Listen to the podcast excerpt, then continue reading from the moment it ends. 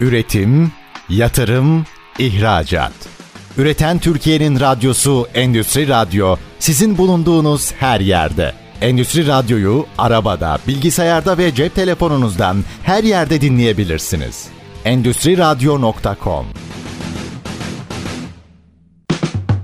Çetin Ünsal'ın hazırlayıp sunduğu İşte Bunu Konuşalım programı başlıyor.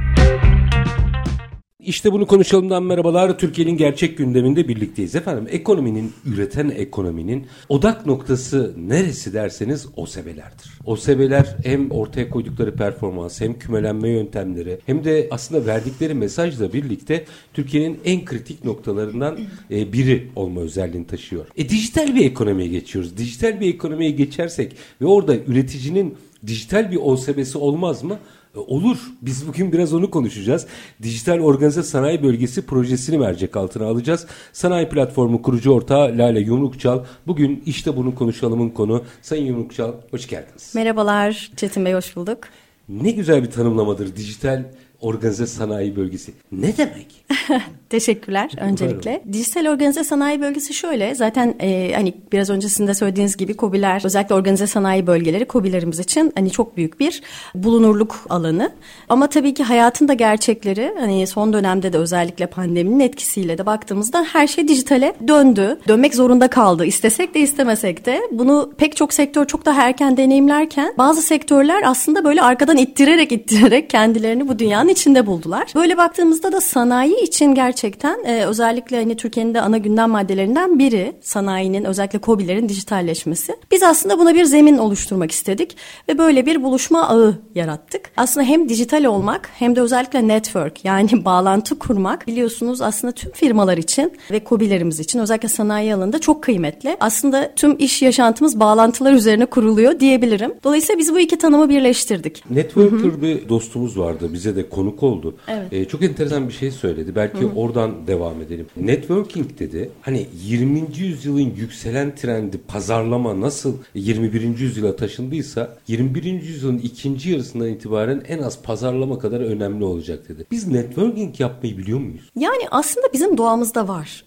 yani Türk insanının doğasında gerçekten var. Bunu bilinçli ya da bilinçsiz aslında firmalarımız da yapıyorlar. Ama burada istikrar çok önemli. Doğru hedef belirlemek çok önemli. Yani networking yaptığınızda doğru kişilerle iletişimde olmak, doğru hedefler üzerine koşmak önemli. Bu aslında bir proje. Yani aslında firmalar da belki bireysel hayatımızdan bile başlayabiliriz. Yani sonuçta arkadaşlarımız da bizim için bir network alanı. Yani sosyal medya niye bu kadar aslında büyüdü, köpürtüldü?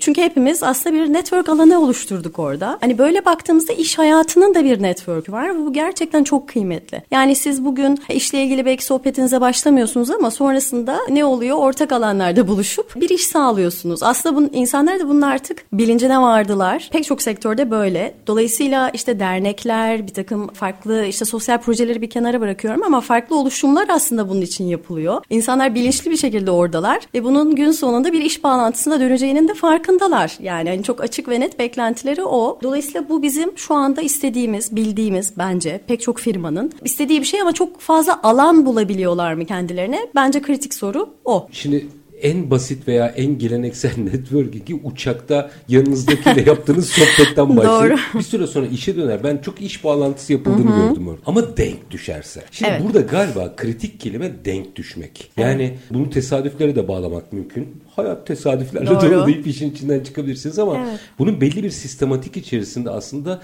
denk düşürülmesi gerekir. Sanıyorum sistem de bunun üzerine kurulu. Biraz evet. anlatır mısınız bize? Evet tabii. Aslında şöyle çok doğru bir noktaya temas ettiniz. Aslında biraz önce söylediğim gibi çok zamanımız yok. Yani insanoğlu bugün baktığımızda yani günümüzü gerçekten verimli olmak adına belki hani geçireceğiz diye başlamıyoruz ama verimli olmazsak da çöpe giden bir günden bahsediyoruz. Evet, Özellikle iş hayatında. Yani çok yoğun trafik. Yani bir, bir sürü bir sürü olumsuz faktör var hayatımızda hayatımızda ama diğer taraftan da baktığımızda zaman çok çok kıymetli ve önemli. Dolayısıyla bir bunun hani bilincinde olmak gerekiyor. Bizim sistemimizin en büyük avantajı da aslında evet bu bir network alanı, bir buluşma alanı. Ama doğru kişileri doğru alanda, doğru başlıklar altında ve doğru zamanda buluşturmak burada en kıymetli nokta diyebilirim. Ve sektör odaklı olması aslında burada öncelikli. Çok fazla B2B yani şöyle aslında özetleyebilirim. Lütfen. Sanayiplatform.com aslında B2B bir buluşma platformu. Biz ne yapıyoruz? Aslında dört ana sektör odağında. Bu sektörler öncelikle makine imalatı. Konsantrasyonunuz dört sektör. Evet dört sektör. O yüzden özellikle bunu vurguladım. Çünkü hani çok farklı B2B sistemler var ama baktığınızda nihai yani son kullanıcıya işte laleye çetine ürün satan firmalarda odağında lale olan firmalarda o sistemde var ama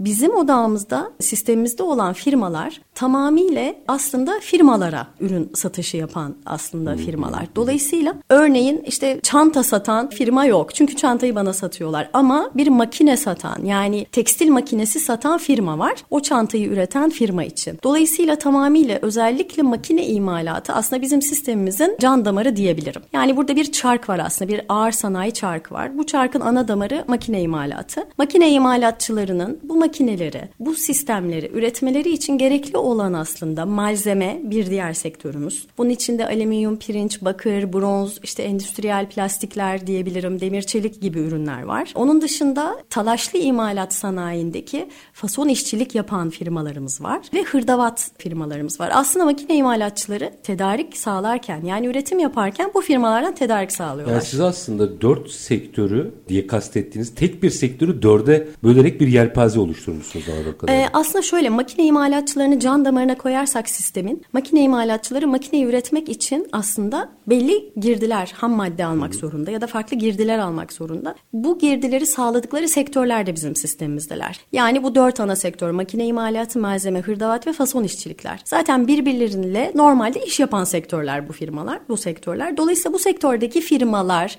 bizim sistemimizde tedarikçi olarak listelenebiliyorlar. Fason imalatçıları e, merak ettim. O hı hı. E, şimdi hani diğerleri çok daha somut. Evet. İşte şunu yapıyorum, bunu yapıyorum. Fason imalatçılar nasıl sistemde çalışıyor onu merak ettim açıkçası. Ee, şöyle örneğin bir makine imalatçısı bir makine imal ederken e, bu süreçlerinde fason imalat işlerine ihtiyaç duyuyorlar. Hı hı. Yani dışarıdan işçilik yaptırıyorlar. Ve bu işçilikleri yapan da gerçekten e, pek çok kobimiz kendi makine parkurlarında yani kendilerine has makineleri var. İşte dik işleme işçiliği, yatay işleme işçiliği, CNC işçiliği, freze işçiliği gibi aslında çok farklı işçilik modelleri var. Bu işçilikleri yapmak için kendi makine parkurları var. Dışarıdan işçilik parça imalatı yapabiliyorlar yapabiliyorlar ya da parçaları alıp o parçaları işleyebiliyorlar ve sonrasında firmaya teslim ediyorlar. Aslında tamamıyla bir fason işçilik düzeni var. Çok merak ediyorum. Buraya tekrar döneceğim ama evet. dünyada da benzer eğilimler hı hı. E, gelişmeye başladı. Nereye gidiyor bu iş? Valla bu iş aslında dediğim gibi bir kere hayatı çok kolaylaştırıyor. Hızlı olmamızı sağlıyor ve üreticilerin yani tedarikçilerin ister istemez kalite standartlarını da arttırmasına gidiyor. Çünkü Biraz açın, bu güzel. Evet aslında şöyle ne oluyor? Bizim amacımız da şu. Tedarikçilere aslında aslında daha doğrusu şöyle söyleyeyim imalatçılara ihtiyaçları olan biraz önce bahsettiğim sektördeki aslında ürünler için doğru tedarikçileri, uygun tedarikçileri kolayca bulmak aslında buldurmak bizim amacımız. Yani örneğin siz normalde bir satın alım yapacaksınız. Bir satın almacı firmasınız ve bir imalatçı firmasınız. Bir malzeme satın alımı yapacaksınız. Bunun için aslında tabii ki pek çok alternatifiniz var. Ama bu alternatiflere doğru alternatiflere ulaşmak çok kolay değil. Yani arama motorlarından arama yapabilirsiniz. İşte organize sanayi bölgelerine sitelerine dolaşabilirsiniz. Bunların hepsi olabilir ama hem zaman hem de daha çok size aslında zaman maliyeti de dezavantajı yaratan unsurlar. Dolayısıyla biz bu sistemde çok odaklı olarak aradığı ürünü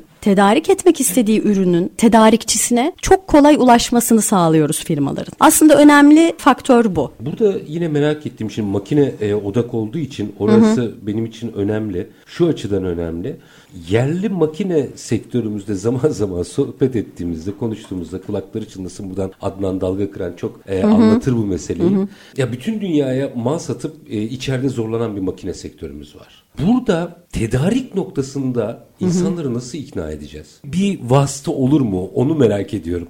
Çünkü yani bir kalite problemleri olsa dünyaya mal satamazlar. Evet. Yok. İçeriği evet. ikna edemiyorlar. Bu tip sistemlerle bir de oradan öneri almak tetiklenebilir mi? Evet. Yani aslında çok güzel bir noktaya değindiniz. Yani biz de kimi zaman aslında üye firmalarımızla gerçekten sohbet ediyoruz. Yani ben de birebir aslında hani iletişim kuruyorum çoğu zaman. Çünkü biz de sistemi geliştirmek istiyoruz. Mesela dediğiniz nokta çok önemli. Bazen biz de onu hissediyoruz. Yani yurt dışına iş yapıyorlar ya da hani belki daha ileride değiniriz. Yurt dışına iş yapmak isteyip yapamayan firmalarımız da var. Aslında Oraya hani burası bizim açacağım. sistemimiz için çok daha kıymetli. e, o firmalarımıza ulaşmak ve onları yurt dışına taşımak aslında ama dediğiniz gibi aslında tam tersi durumda bazen hissedebiliyoruz. Çünkü biz ne yapıyoruz? Gerçekten satın almacı firmalar da bizim sistemimize üye oluyor. Yani satın almacılar ve tedarikçiler bir araya geliyor. Satın almacı firmalarımız talep formu oluşturuyorlar. Çok basit ve hızlı bir şekilde sistem üzerindeki bu dört ana sektörde çok kapsamlı ve detaylı bir ürün ağacı var. Dolayısıyla firmalar, tedarikçi firmalar buralara yerleşiyorlar. Satın almacı firmamız bir talep çıktığında sistem üzerinde o ürünün tedariğini sağlayan tüm firmalara otomatik olarak bu talep iletiliyor. Şimdi bu noktada biz de sohbetlerimizde ya da sistem akışında bazen görüyoruz ki firmaların aslında hacmi büyük. E, yurt dışına da iş yapıyorlar evet ama içerideki taleplere çoğu zaman dönüş sağlayamıyorlar. Burada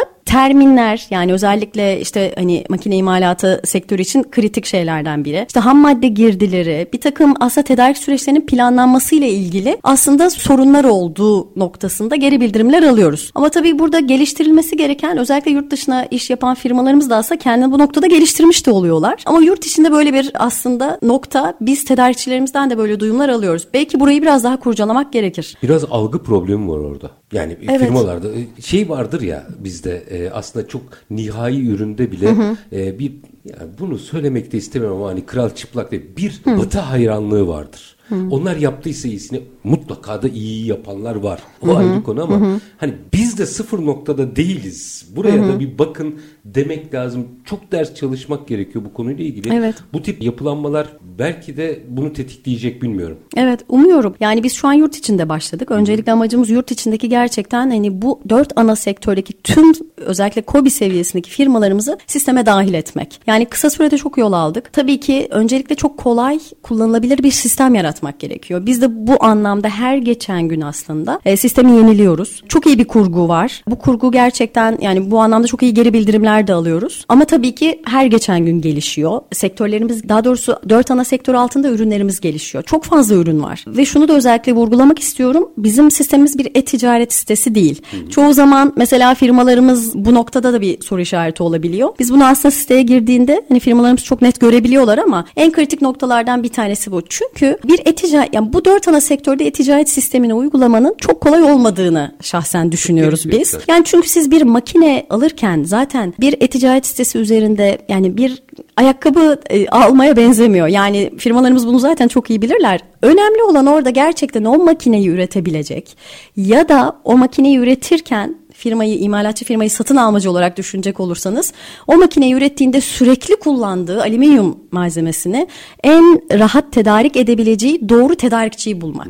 Yani ilk başa dönecek olursak aslında o network'te ne oluyor? İki taraf doğru ürün üzerinde satın almacı ve tedarikçiyi sistem birleştirdiği anda ve hatta o satın almacıya çok fazla tedarikçi alternatifi sunduğu anda zaten o firma gelen teklifleri çok kolay yani tek bir şöyle söyleyeyim bir iki tıkla satın alma formunu oluşturuyor. Sonrasında da hani sistemde şey vardır ya en az üç yerden teklif alalım. Yani aslında sistem bunu oluşturuyor diyebilirim. Orada çok daha fazla sayıda tedarikçiden sistem üzerinden teklif geliyor firmalarımıza. Biz burada sadece platformu sunuyoruz aslında üyelik modeliyle. Bu platform üzerinde satın almacı firmalar kendi kullanıcı panellerinde ya da tedarikçi firmalar geçmiş tekliflerini, taleplerini, tüm süreçlerini kontrol altına alabiliyorlar. Yani aslında kayıtlı bir satın alma platformu da sunmuş oluyor sistem. Kamu ihale sistemi gibi. Evet ama burada her şey açık. Hani öyle söyleyeyim.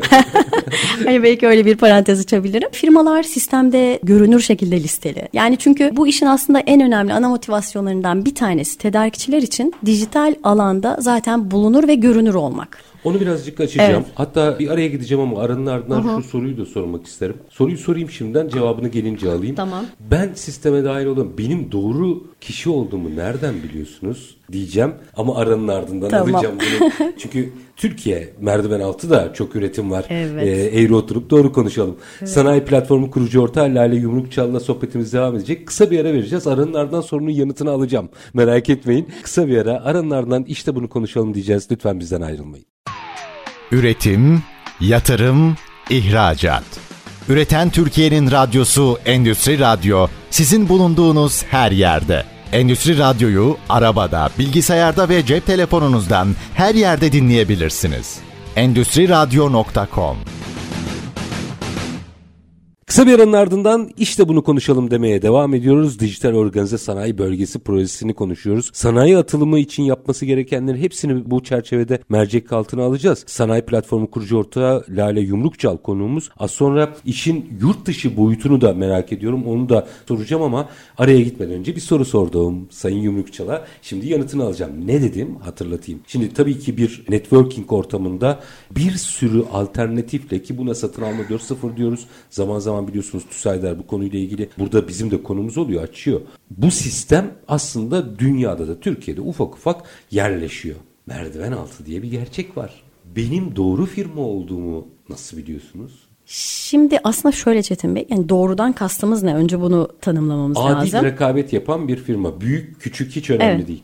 Şimdi şöyle bizim için aslında bir firmanın sistemimize dahil olması aslında şöyle oluyor. Koşullar da şöyle oluyor. Bir operasyon ekibimiz var. Yani aslında sistem tamamıyla kendi kendine işleyebilen bir sistemken yani bir firma girdiğinde aslında tüm altyapı sayesinde kendiliğinden üyeliğini aslında tamamlayabilir. Ama biz bu noktada tam da dediğiniz sebepten ötürü bir operasyonel ekiple firmalarla birebir iletişim kurarak bu süreci İstihbarat tamamlıyoruz. Bir tür yani. Aslında öyle diyebilirim. Evet arkadaşlarımız bu konuda aslında özel olarak eğitildiler. Buradan da sevgilerimi iletiyorum tüm ekibime. Şöyle söyleyebilirim. Özellikle firmalarımız farklı modellerimiz var. Yani reklamlarımız var. Yani e, pek çok dinleyicimiz de belki yani karşılarına çıkmışızdır. Özellikle dijital dünyada bir takım hedeflemeler yapıyoruz. Tabii ki konuyla ilgili firmalarımızı aslında bizimle ilgilenmelerini sağlıyoruz ve bir bilgi talebi formu oluşturmalarını istiyoruz. Bunu bir reklam modeliyle uyguluyoruz. Firmalarımız bizden bilgi almak istiyorlar. Aslında önceliğimiz dediğim gibi bu şekilde ilgi ve alakası olan firmaları bulmak proaktif olarak. O firmaların bize ulaşmasını sağlamak. Tabii ki onun dışında da farklı organize sanayi bölgelerinde reklamlarımız var. Aslında odaklı yerlerde aslında firmalar bizi görüyorlar ve ulaşıyorlar. Biz öncelikli olarak firmalarımızla bir görüşme sağlıyoruz. Her ne kadar dijital bir platform olsak da dediğim gibi bu süreci firmalara bırakıp ve firmaların finalize etmesinden et, ettirmeyip tamamıyla firmalarla birebir görüşme sağlayıp bunu da bir takım legal kontrol yöntemleriyle yapıyoruz. Çünkü bahsettiğiniz başlıklar yani makine evet. olsun, onun tedarikçisi, fasonu hepsi kritik başlıklar evet, aslında. Evet. Hata kabul etmez başlıklar. Evet. Yani firmalarımız bize bu anlamda ulaşıyorlar. Biz firmalarımıza ulaşıyoruz. Dediğim gibi bir görüşme sağlıyoruz. Tabii ki firmaların beyanı öncelikli. Ancak sonrasında işte vergi levhaları kontrolü, dijital platformlardaki izlerinin kontrolü gibi aslında farklı kontrol metotlarımız var. Tüm bu kontrolleri sağlayan firmalarımız özellikle belli kriterlerimiz de var firmalarımızda sorguladığımız. Yani stok alanlarının olması. Ya bunu makine imalatçıları için söylemiyorum. Zaten hani o bir gerçek fiziki olarak bir hani alanların olması gerekiyor. Ancak bunun dışında özellikle malzeme sektöründeki firmalarımızda e, tabii ki malzeme sektöründeki firmalarımız da ana hedefleri belli ürünler oluyor ve onlar da stoklu çalışıyorlar. Belli ürünlerde alsat da yapabiliyorlar. Ama onun dışında fiziki bir aslında mutlaka yerlerinin olması. Bu yerlerini de bizim özellikle dijital ortamda tespit edebilmemiz gibi gibi aslında farklı farklı kontrol mekanizmalarımız var. Tüm görüşmelerimiz kayıt altında bu noktada. Hani bunu özellikle de vurgulamak istiyorum. Dolayısıyla tüm bu süreçler sonrası firmalarımızın bir kısmını üye yapabiliyoruz. Bir kısmını da belli koşulları sağlamadıkları için üye yapamıyoruz. Bunu çok açık ve net söyleyebilirim. Yani sisteme dahil olamayan var. Olamayan evet firmalarımız var. Şimdi tabii şu da bir gerçek. Yani mesela biraz önce dedim dijital ayak izi önemli firmalar için. Onu biraz açar mısınız? Ama yani çok evet. ipucu vermeyeceksem o istihbarata merak evet. ettim. Nasıl? Şöyle Şöyle yani şöyle aslında en basiti şu an pek çok firmanın web sitesi var. Yani bir internet sitesi var. Çünkü aslında firmaların buluşma alanı. Bunu artık yani kobilerimiz de sanayi sektörü de eskiden belli sektörlerde çok hani şeydi ama şu an pek çok firmanın özellikle yurt dışına açılan firmalarımızın çok iyi iletişim adresleri var dijital anlamda. Dolayısıyla birinci kontrol noktamız bu. Böyle olmasa da farklı rehberler var yine dijital ortamlarda. Hani bunlar bizim için kıymetli olabiliyor. Onun dışında da hani arama motorunda siz hani firmaların yerini bile aslında tespit edebiliyorsunuz hani gözlemleyebiliyorsunuz. Gerçekten. Evet. E, dolayısıyla dediğim gibi burada bir ekip bu anlamda çok ciddi şekilde çalışıyor. Çünkü biz bunu firmalarımıza rahatlıkla söylüyoruz. Bazen çünkü şey noktasında kalıyoruz. Yani işte bakın bizim aslında biz stoklu çalışıyoruz. İşte fiziki olarak yerimiz var. Çok haklısınız diyoruz ama bizim şu an bu arada satış ekipleri oluşturma aşamasındayız. Yani sektör temsilcilerimiz fiziki olarak da en azından pilot bölgelerle başlayıp tabii bunu tüm Türkiye'ye bir anda yaymak kolay değil. Çünkü biz dijital organize sanayi bölgesiyiz. Şu anda Konya'dan, işte Adana'dan, Van'dan, Kars'tan her yerden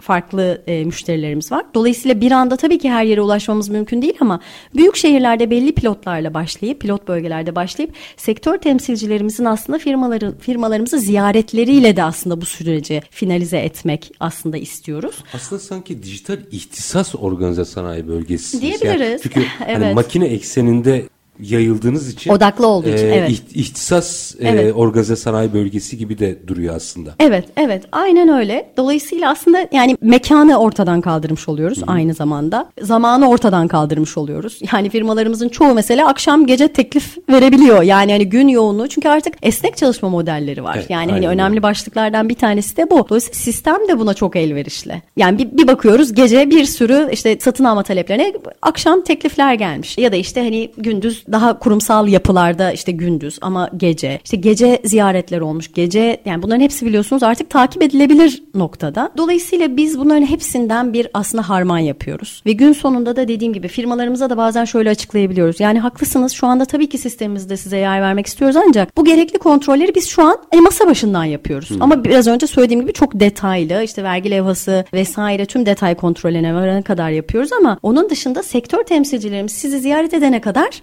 bize müsaade edin. Hani sizi beklemeye alalım diyerek Havuza- firmalarımızı havuza giriyor, Aynen. bekliyor. Evet yani belli firmalarımız bu statüde yer alabiliyor. Belli firmalar hani bu statüde yer olabilir. alamıyor. Evet yani Ya dolayısıyla bunu yapmak zorundayız. Dediğiniz gibi çünkü bizim sistemimizin en önemli e, noktası tabii ki güvenilir firmaların orada olması. Ama Çetin Bey şunu da özellikle vurgulamak istiyorum. Yani şu an ticaret yapan her firma zaten şunu biliyor. Yani bugün o yüzden ilk başta hani doğru firma tanımını söylemek istedim. Bizim için doğru firma tanımı bu bahsettiğim süreçlerden geçen firmalar. Ama bunun dışında özellikle ağır sanayide hani bahsettiğim sektörler çok ciddi yatırımlar isteyen, çok ciddi ciroların döndüğü aslında sektörler. Dolayısıyla burada hani pek çok firma bir takım sorunlar yaşayabilir. İşte ticari alacak verecek noktasında sıkıntılar yaşanabilir. Bunlar yok. aynen Yani öyle. İki firmanın arasındaki Aynen öyle. yani ödemesini yapmıyorsa Tabii ki. başka bir şeydir Tabii yani. ki. Tabii ki. Onu yine de vurgulamak istedim. Zaten ticaret yapan hani tüm kobilerimiz bu gerçeği zaten biliyorlar. Alışkanlıkların değişmesi anlamında bir şey daha değerlendirmenizi rica ediyorum. Şimdi bizde birçok sektörde vardır. Kobilere doğru gittikçe iş biraz daha şekillenir. Mesela iş kon ben iş konuşmayan çok tedarikçiyle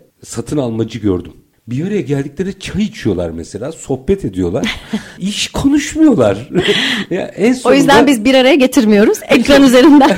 En sonunda da bir bakıyorsunuz işte o ona sipariş veriyor, ona getiriyor falan. Böyle bir ilişki ağından bunu sadece sizin sisteminiz için sormuyorum. Genel anlamda Evet. ekonomik dönüşümü yorumlamanız anlamında söylüyorum. Böyle bir ilişki ağından biz sadece ürün, tedarik vesaire noktasına gerçekten nasıl geçebileceğiz? O, o kişileri nasıl adapte edeceğiz buraya? Evet yani çok doğru bir nokta. Bu kolay bir e, şey değil. Çünkü dediğiniz gibi bu bir alışkanlık. Sizin özelinizde değil. Gerçekten Evet, Türkiye evet. ekonomisinin genelinde soruyorum bunu. Evet evet yani ben de genel olarak yorumlayacağım. Çünkü tabii birebir firmaların tüm firmalarımızın alışkanlıklarını zaten birebir de bilmemiz ya da takip etmemiz tabii ki mümkün değil ama hani benim de şu an firmalarımızla dediğim gibi hani olan genel şeye baktığımda hani aldığımız geri bildirimler vesaire. Yani bir alışkanlıklardan vazgeçmek çok kolay değil. Yani kobileri bu anlamda dijitale taşımak da zaten zor. Aslında zor bir iş yapıyoruz. Doğru. O yüzden de faydayı göstermek gerçekten çok kritik. Şimdi bu söylediğiniz dünyada da bence burada tabii hani yukarıdan aşağı inen de bir model olmalı diye düşünüyorum. Çünkü ne olursa olsun yani satın almacıların belli evet e, işte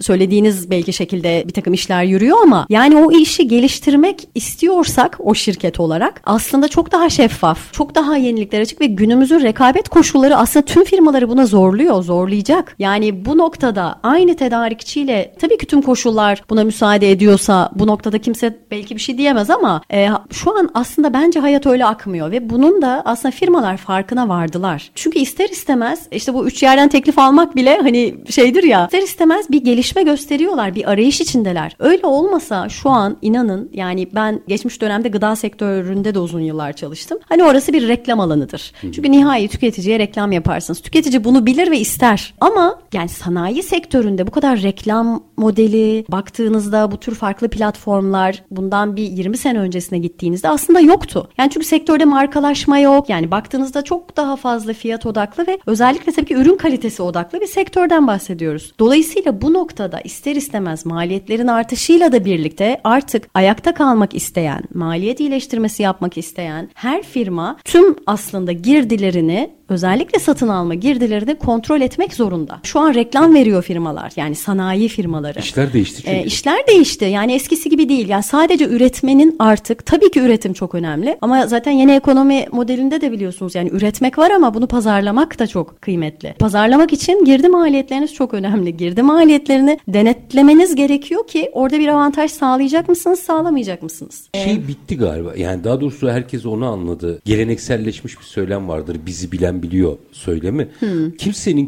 kimseyi bilmediği ortaya çıktı. yani evet doğru söylüyorsunuz. Doğru. Yani kendinizi anlatmak zorundasınız. Evet. Böyle bir sisteme geldik.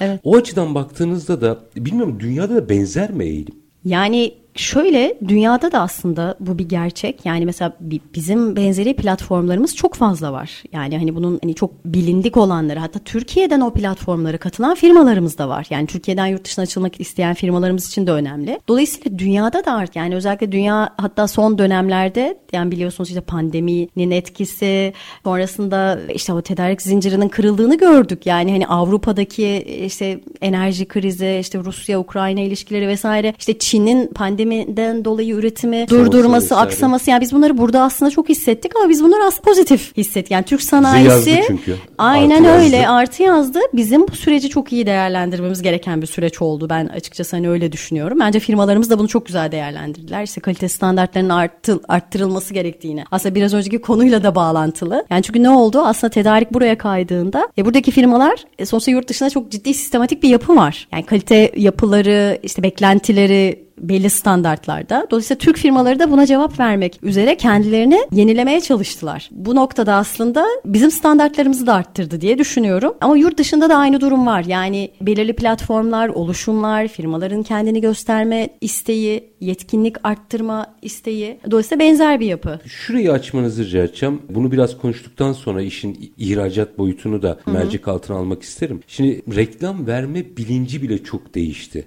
Hı hı. Yani eskiden hatırlar mısınız sektörel yayınlarda ya koy bir reklam denirdi. Evet. Hatta yani şahsi fotoğrafını koyanları hatırlıyorum ben. Oradan bir konsept, bir dert anlatmaya kadar geldi. Şimdi dijital mecraya geçtiğimizde orada kendini doğru ifade etmenin rolü veya yöntemi nedir? Hı hı. Belki biraz bunu da açmak lazım. Hı hı. E, ama minik bir araya gideceğim. Aranın ardından hı hı. bunu konuşalım. Çünkü orada aynı zamanda fark ediliyor olmanız lazım. Evet. Onun mutlaka bir metodolojisi var. Nedir? Evet. Biraz onu alacağım sizden ama minik Hı-hı. bir aranın ardından konuşalım. Sanayi platformu kurucu ortağı Lale Yumrukçal'la sohbetimiz devam edecek. Dijital organize sanayi bölgesini konuşuyoruz. Kısa bir ara. Aranın ardından buradayız. Lütfen bizden ayrılmayın. Üretim, yatırım, ihracat. Üreten Türkiye'nin radyosu Endüstri Radyo sizin bulunduğunuz her yerde. Endüstri Radyo'yu arabada, bilgisayarda ve cep telefonunuzdan her yerde dinleyebilirsiniz. Endüstri Radyo.com Kısa bir aranın ardından işte bunu konuşalım demeye devam ediyoruz. Konuğumuz sanayi platformu kurucu ortağı Lale Yumrukçal. Dijital Organize Sanayi Bölgesi projesini mercek altına alıyoruz. Şimdi bir noktaya kadar geldik. Orada biraz açalım. Yani madalyonu biraz ters çevirmek istiyorum. Tamam orada bir ekosistem oluşmuş. Ben de ekosisteme gireyim. Haydi girelim falan öyle bir durumda değil. Benim orada sanıyorum yapmam gereken kendimin de fark edilir olmasını sağlayacak bir takım atraksiyonlar veya ev ödevleri olmalı. Onlar ne? Evet şimdi bir genel dijital dünya olarak bakacak olursak bir kere gerçekten kendinizi doğru ifade etmeniz gerekiyor. Yani dijital dünya şöyle bir aslında noktada. Siz bir reklam verdiğinizde yani orada sadece sizin işte markanızı ya da firma isminizi görmesi bir kullanıcı için aslında bir şey ifade etmiyor. Yani sizin oradan bir bilgi kaynağına ulaştırmanız gerekiyor firmayı. O bilgi kaynağına ulaştırmak için de tabii ki bu reklamın hani işin daha kreatif yani yaratıcı tarafını bir kenara koyuyorum. Doğru hedefleme bir kere doğru kişiye bu reklamı göstermeniz gerekiyor. Gösterdiğinizde size doğru şeyleri, karşı tarafa doğru Mesajı mesajı vermesi gerekiyor ki o heyecanı duysun, o ilgiyi duysun. Çünkü yani şimdi şöyle oluyor aslında reklam veren firmalar işe şöyle bakıyor. Yani işte muhteşem bir reklamım var. İşte dijital dünyaya adım atıyorum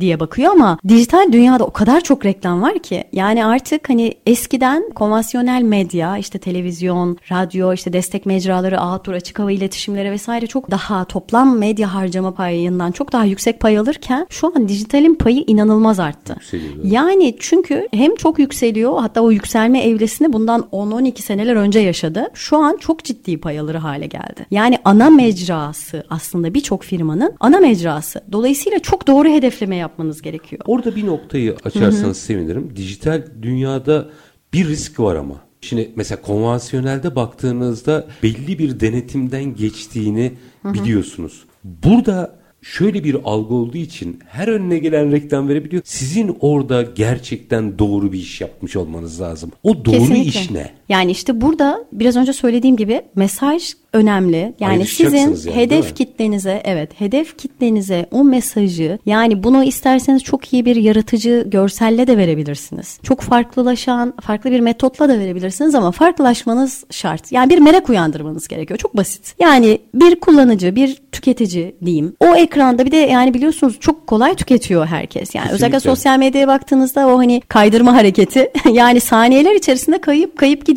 Yani sizin orada hani bütçeleri harcadığınız reklamınız hani parmakların altından kayıp gidiyor. Dolayısıyla orada bir, bir şey yaratmanız gerekiyor. İşte o doğru mesaj, doğru kreatif ve orada da dediğim gibi yani onu sadece görmesi değil kullanıcının. Onu merak uyanması ve oraya tıklayıp özellikle tıklama vesaire gibi farklı modeller var dijitalde. Tıkladığında da bir bilgi kaynağına çok açık ve net olan bir bilgi kaynağına da ulaşması gerekiyor. İşte burada da firmaların aslında biraz önce söylediğim dijital ayak izine gidiyor iş. İnternet siteleri gerçekten çok kritik hale geliyor. Bu artık olmazsa olmazlardan bir tanesi ama birçok yani burada da şeye bağlamak istiyorum. Yani KOBİ'lerimizin aslında birçoğunda çok iyi iş yapan aslında işinin çok odağında olan firmalarımız bu anlamda işte daha geleneksel düzenden gelen işte daha geçmişte ihtiyaç duymadıkları için belki aslında bu yapıyı geliştirmiyorlar. İfade Geliştirmemişler. etmek, değil mi? İfade, evet. ifade etmek. Öncelikle bir bunda farkındalık aslında duymaları gerekiyor. Yani çoğu zaman aslında e, bunu duymamışlar belki de. Ama artık yeni dünya düzeninde bunun olması gerektiğinin farkındalar. İşte sanayiplatform.com da aslında biz bu noktada firmaların görünürlüğüne de hizmet ediyoruz. Yani bir web sitesi olmayan firma bizim sistemimizde bulunarak bir aslında hem görünürlük sağlamış oluyor. Yani bir satın almacı o ürünü aradığında o ürünün tedarikçisine çok rahat ulaşabiliyor ve aslında bir web sitesi gibi hizmet eden firmaların tanıtım sayfalarına ulaşabiliyor. Orada bir şey daha sormak isterim. Ee, bu şimdi bir sürü satın almacıyla e, muhatap olduğum noktada benim vitrinim önemli. Orada strateji ne olmalı? Yani koy vitrine iki tane fotoğraf de- değil herhalde. Yani çünkü insanın ilk aklına gelen bu. En geleneksel bu ya. Koy iki fotoğraf bizi de görsünler falan. Öyle olmuyor. Benim başka bir dil mi geliştirmem lazım? Yani bir kere zaten şimdi hani bir marka yönetiminde ya da ürün yönetim modelinde neye odaklanacağınızı seçmeniz lazım. Yani ben hem bunu ya- yani işte atıyorum portföyünüzde belli ürünler vardır. Bir kere önceliğiniz nedir? Yani aslında hani bu ürün yönetim modelinde de esas olan şeydir. Yani sizin bir lokomotif ürününüz vardır ya da yani pazarda çok fazla aslında talep gören bir ürününüz vardır ama rakiplere göre farklılığınız vardır. Yani aslında öncelikle işin özü yoksa aslında reklam cümleleri tabii çok değişken. Hani çok farklı işler yapılabilir ki özellikle bu sektörlerde çok hani hedef kitle buna çok açık değil aslında hani bunu da söyleyebilirim. Bu çünkü sektörden sektöre de değişiyor. Yani burada özellikle sanayi alanında evet belki güzel söylemler oluyor ama buradaki asıl ihtiyaç o değil. Asıl ihtiyaç o ürünün karşı tarafa gerçekten ne kattığının o katma değerin aslında vurgulanması. İhtisas alanı makine olduğuna göre burada galiba mühendislik dilinin daha fazla belirtiliyor olması lazım. Ne dersin? Olabilir. Dediğim gibi bu ürüne göre de değişir. Yani siz orada bambaşka bir farkındalığını da ortaya koyabilirsiniz. Ya da işte sertifikalar vesaire gibi aslında farklı destekleyici unsurlar da olabilir. Yani biz özellikle bu alanda aslında firmalarımıza dediğim gibi bu tanıtım sayfalarında aslında ürünlerini, sertifikalarını, kataloglarını yani bir tedarikçiye, bir satın almacıya, bir imalatçıya aslında göstermek istedikleri, firmaların tanıtmak istedikleri tüm unsurları oraya koyabilmeleri için uygun bir platform sağlıyoruz. Bir tık yukarı çıkacağım. Programın başında ifade ettiniz. Önemsediğimiz alanlardan biri dediniz. Şimdi aşama aşama gidiyor operasyon ama ihracat. Evet. Yani benim firmam dijital ortamda bir daha söyleyeceğim bunu. Hoşuma gitti bu. Dijital, Dijital- ihtisası da ben ekledim. Çok Dijital güzel oldu. ihtisas organize sanayi bölgesinde. Dünyaya nasıl açılır? Evet. Valla Çetin Bey biz bu vizyonla çalışıyoruz. Bunu çok net ifade etmek istiyorum. Yani çünkü tabii ki önceliğimiz yurt içinde bu sistemin altyapısını tamamıyla oturtmak ve tüm kobilerimizi bu sisteme dahil etmek. Dört ana sektörde. Bunun hani tekrar altını çizmek istiyorum. Dolayısıyla bunu bir yurt içi model olarak tekrar çok kısaca özetleyecek olursak biz bu dört ana sektördeki imalatçı ve tedarikçileri buluşturuyoruz. Doğru ürün odağında buluşturuyoruz ve etkin bir talep teklif yönetimi yapmalarını sağlıyoruz. Bu sistemi sağlıyoruz ve bir network alanı sağlıyoruz. Yani ihtiyacı olan iki tarafı çok kolayca buluşturuyoruz.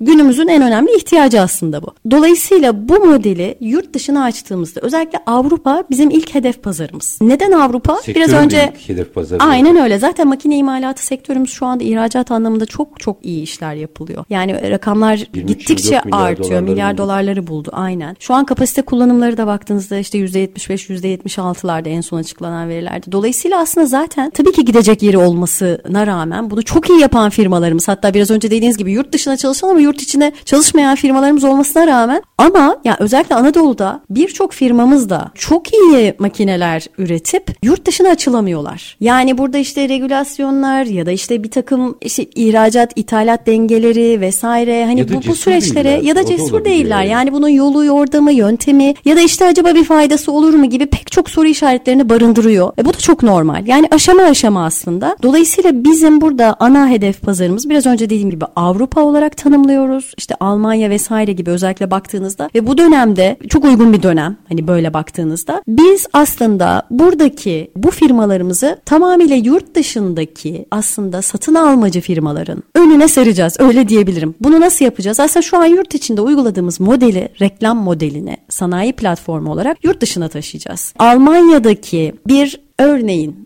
cam işleme makinesi arayan teda- kişi satın almacı firmanın karşısına biz buradaki firmayı çıkartacağız. Sanayi platformu içerisinde cam işleme makinesi yapan bu firmalar o firmanın karşısına çıkacak. Yani Buradaki hatta ilişkiyi nasıl kurgulayacağız? Çünkü o orada biz bize iş daha kolay.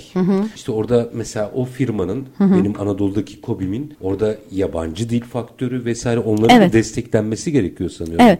Şimdi bu tabii ki çok ayrı bir üzerine çalışılması gereken bir konu. Şimdi bizim buradaki vizyonumuz dediğim gibi sistemi yurt dışına açmak. Öncelikle bu buluşmayı sağlamak. Burada da aşama aşama ilerleyeceğiz. Yani önceliğimiz aslında yurt dışına iş yapmış, yapma fırsatı olmuş ama bunu sürdürememiş, doğru pazarlara ulaşamamış. Ama bu yetkinliğe sahip ama doğru pazarlara ulaşamadığı için aslında kendine müşteri bulamamış. Bunun gibi çok fazla firmamız var. Yani biz şu an firmalarımızla da görüştüğümüzde bunu duyuyoruz. Yani aslında bu süreçlere hakim yapabilecek ama kendine pazar yaratamıyor. Doğru müşteriyi bulamıyor. Dolayısıyla ilk amacımız aslında bunu yapmak. Diğer kısım aslında çok daha kolay. Yani firmaları bu anlamda desteklemek. Yani oradaki işte süreçlere danışmanlık vermek ya da işte dediğiniz gibi işte yabancı dil desteği vermek. Bunların hepsi aslında bizim şu an yaptığımız sistem içerisinde çok ufak bir Bir detay. bilgi. Çok hal inanın çok halledilebilir bir detay. Bu bakış Burada önemli olan e, çok affedersiniz doğru bağlantıyı kurdurmak Bu aslında. bakış açınızı çok önemsedim. Şimdi 77 bin ihracatçımız var. Belki bu biraz daha artmış olabilir. Ben eski veriyi de paylaşıyor olabilirim. 11 bini sürekli ihracat yapıyor. İhracatı bir kere yapmış sonra vazgeçmiş falan 60 binden fazla kobimiz var. Bunların içerisinde makineciler ne kadardır onu bilmiyorum. O artık muhtemelen araştırmalarla ortaya çıkar ama asıl onları sürekli ihracatçı haline dönüştürmek galiba dijital ekonomiyle mümkün ne dersin? Evet kesinlikle. Yani bir yerden başlamak gerekiyor. O yüzden biraz önce ben de bunu ifade etmeye çalıştım. Önceliğimiz bu. Doğru pazarı yaratmak onlar için. Doğru müşterilere onları ulaştırmak aslında. Zaten bu çorap söküğü gibi gidecek. Yani çünkü şu an ihracat yapan firmalarımız da böyle. Yani işte bir kere ihracat yapıyorlar. Sonra kendilerini geliştiriyorlar. Aslında hani biraz önce de biraz konuştuk. Ben mesela bunun da çok kıymetli bir dönem olduğunu düşünüyorum bu açıdan. Yani yurt dışındaki ihtiyaçlar sonuçta baktığınızda çok ciddi bir rekabet fiyat anlamında rekabet avantajı sunuyoruz. Yani bunu tabii ki çok daha genişletmek aslında bizim elimizde. Yani burada kalite unsuru tabii devreye giriyor. Dolayısıyla burada firmalarımız da kendilerini bu anlamda çok geliştiriyorlar. Aslında bu da güzel. Bir şey bir hava yakalamadık mı? Mesela solunum cihazları ile ilgili güzel bir marka yakaladık aslında. Makinelerle ilgili baktığınızda. Bu tip argümanları da kullanmamız daha çok ön plana çıkarmamız gerekmiyor mu? İşimizi evet. kolaylaştırmaz mı? Evet evet kesinlikle. Yani zaten aslında Türk insanı yani biz gerçekten hani fırsatları değerlendirebilen bir aslında hani geçmişe de baktığımızda günümüze böyle bir yapımız var. Yani neden olmasın? Sadece yolu açmak gerekiyor. Yani bu bu gerçekten kıymetli. Biz mucitiz ama girişimci değiliz. Evet. Ee, sanıyorum bu eksikliği de dijital ekonomiyle kapayabilme şansına eriştik veya yakalama alternatifimiz var. Bir dakikam var. Bir dakikada şunu almak istiyorum. Hı hı. Buna niyetlenen bir kobinin Hı hı. İlk önce ne yapması lazım? Gelsinler bizim platformda ee, demeyeceğim.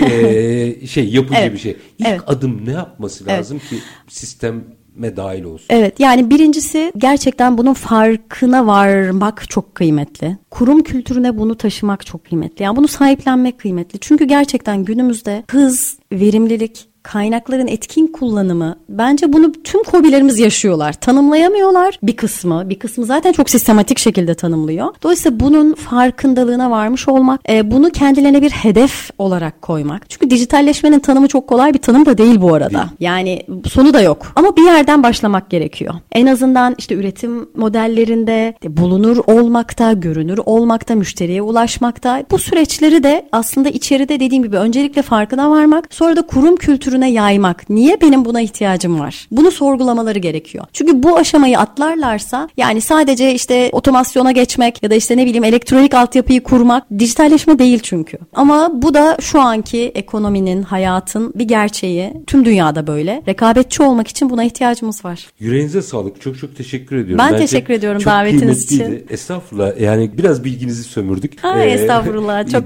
Keyifli bir yayın oldu. İhtisas Organize Sanayi Bölgesi. Bence böyle nefis bir proje. Evet burada belli yapılanmalarımız olabilir ama ben özellikle yurt dışı hedeflemenizi çok daha önemsedim. Çünkü Türkiye'nin buna ihtiyacı var. Burada bize herhangi bir ürünü gösterirseniz biz onu üretiriz. Bunu anlatmak ve satmakla, doğru noktalara ulaşmakla ilgili bir problemimiz var. Belki de dijital ekonomiyi kullanarak bu problemimizi aşacağız. Sanayi Platformu kurucu ortağı Lale Yumrukçal. Çok teşekkür ediyorum efendim. Ben çok teşekkür ederim. Var olun. Çok sağ olun. Efendim biz bugün Dijital İhtisas Organize Sanayi Bölgesi projesini konuştuk. Dijitalleşmeyi konuştuk. Aslında büyük bir köy haline gelen dünya pazarında e, bir makine ki bizim için bence Türkiye adına çok kritik sektörlerin başında geliyor. Önemli vizyonları var. Biliyorsunuz biz de canlı yayınlar yapmıştık oradan. 2030 vizyonlarını, hedeflerini ortaya koydular. Bir noktaya gitmek istiyorlar ve o aşamada belki böyle birçok sektörde ihtisas OSB'ler oluşturmamız gerekiyor ve dünyaya derdimizi anlatırken satışları da kalıcı bir biçimde sürdürülebilir kılmamız gerekiyor. Biz bugün bunu konuştuk. Sanayi Platformu kurucu ortağı Lale Yumrukçal'la her zamanki gibi bitirelim. İşinizi konuşun, işinizle konuşun. Sonra gelin işte bunu konuşalım. Hoşçakalın efendim.